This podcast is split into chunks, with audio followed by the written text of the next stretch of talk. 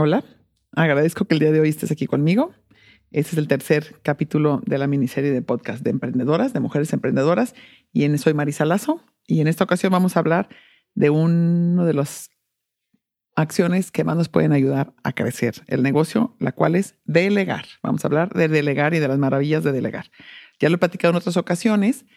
Los emprendedores, entonces ustedes las emprendedoras, cuando empiecen, van a ser las personas que más van a saber sobre su negocio, las personas que más van a conocer. Y conforme pasen los años, van a ir conociendo más y van a tomar buenas decisiones, otras malas, pero van a ser las personas que más van a saber sobre el negocio. Y entonces sucede que pasan los años y nos cuesta trabajo delegar porque creemos que nadie va a tomar las decisiones correctas como nosotros, que nadie va a hacer el pastel tan bonito y tan alto como lo hago yo, o que nadie va a saber negociar bien algún local nuevo o algún contrato. Entonces, aquí entran muchos factores. Primero hay que ser conscientes de esto para que no les pase como a mí, que por muchos años no delegué y por muchos años solamente mandé y daba órdenes hasta que me di cuenta del grave error y por fortuna pude recalcular y cambiar.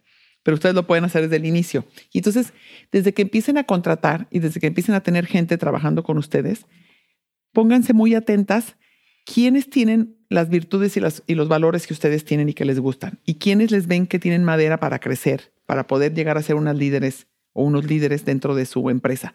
Para que empiecen entonces a compartirles un texto que lean, un podcast que les vale la pena que escuchen, que los empiecen a motivar y los vayan creciendo. Pero todo esto tiene que salir desde una mirada de confianza. Ustedes tienen que estar tranquilas y seguras de que esa persona es una buena persona, que esa persona va a dar buenos resultados, porque acuérdense que nuestra mirada construye. Así como ya lo he platicado en otras ocasiones, nuestra mirada como padre construye a nuestros hijos. Si los vemos como tontos y como mensos, pues nunca les va a costar mucho trabajo dar grandes resultados, y igual nuestros colaboradores. Si yo le estoy dando y le estoy delegando algunas responsabilidades, pero en el fondo de mi corazón me estoy muriendo de miedo o estoy seguro que lo va a hacer mal, o mi mirada es de desconfianza, lo va a percibir. Esta persona, sea quien sea, tenga la edad que tenga, lo va a percibir.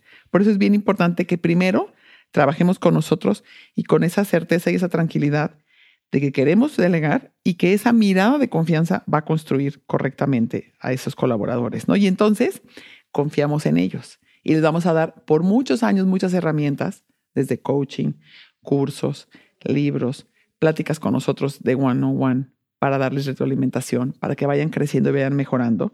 Y entonces, y también, por supuesto, algo bien importante cuando delegamos es que les permitamos que se equivoquen.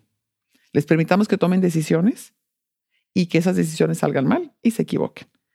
Y que se cree una cultura en este emprendimiento donde todos nos podemos equivocar. Y cuando ustedes se equivoquen, porque les garantizo que se van a equivocar, cuando se equivoquen, reconózcanlo públicamente y díganlo en voz alta para que los demás sepan, aquí se puede uno equivocar. Ya vi que se equivocó ella. Ahora, cuando yo me equivoque, lo voy a reconocer y lo voy a decir en voz alta, ¿no? Y entonces, lo esencial también es ser muy conscientes del rol que juega nuestro ego en esto. O sea, es nuestro ego el que nos impide delegar. Es nuestro ego el que nos hace pensar que nadie va a hacer los pasteles más bonitos que yo. Hoy en día les prometo que todos mis colaboradores que hacen pasteles les quedan mucho más hermosos de como me quedaban a mí, más altos y más parejitos. Entonces, ese ego que nos dice, no, nadie va a poder trabajar con la gente como trabajo yo, nadie va a poder negociar como negocio yo, nadie va a poder darle este sabor o este sazón, eso es puro ego.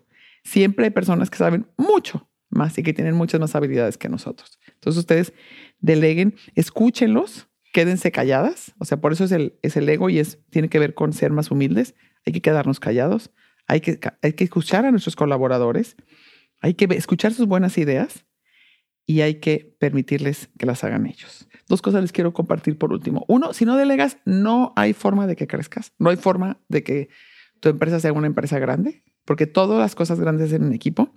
Y la segunda idea que les quiero compartir es que cuando delegas, tienes la ventaja de tener más tiempo para ti. Y entonces, al tener más tiempo para ti, puedes tener mucho más balance y armonía en tu vida.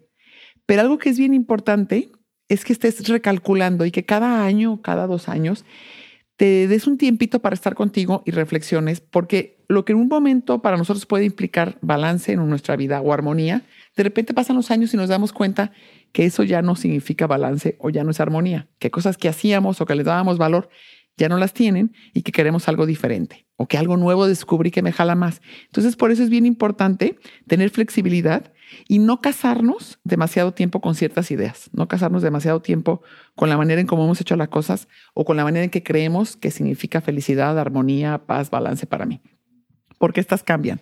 Entonces, con esto cierro invitándolas a que sean flexibles y a que se estén constantemente revisando cómo se sienten, cómo están, qué es lo que más felices las hace y recalculen y muevan con pasitos pequeños, pero muevan ese timón de su barco hacia donde quieren que llegue. Gracias por acompañarme hoy.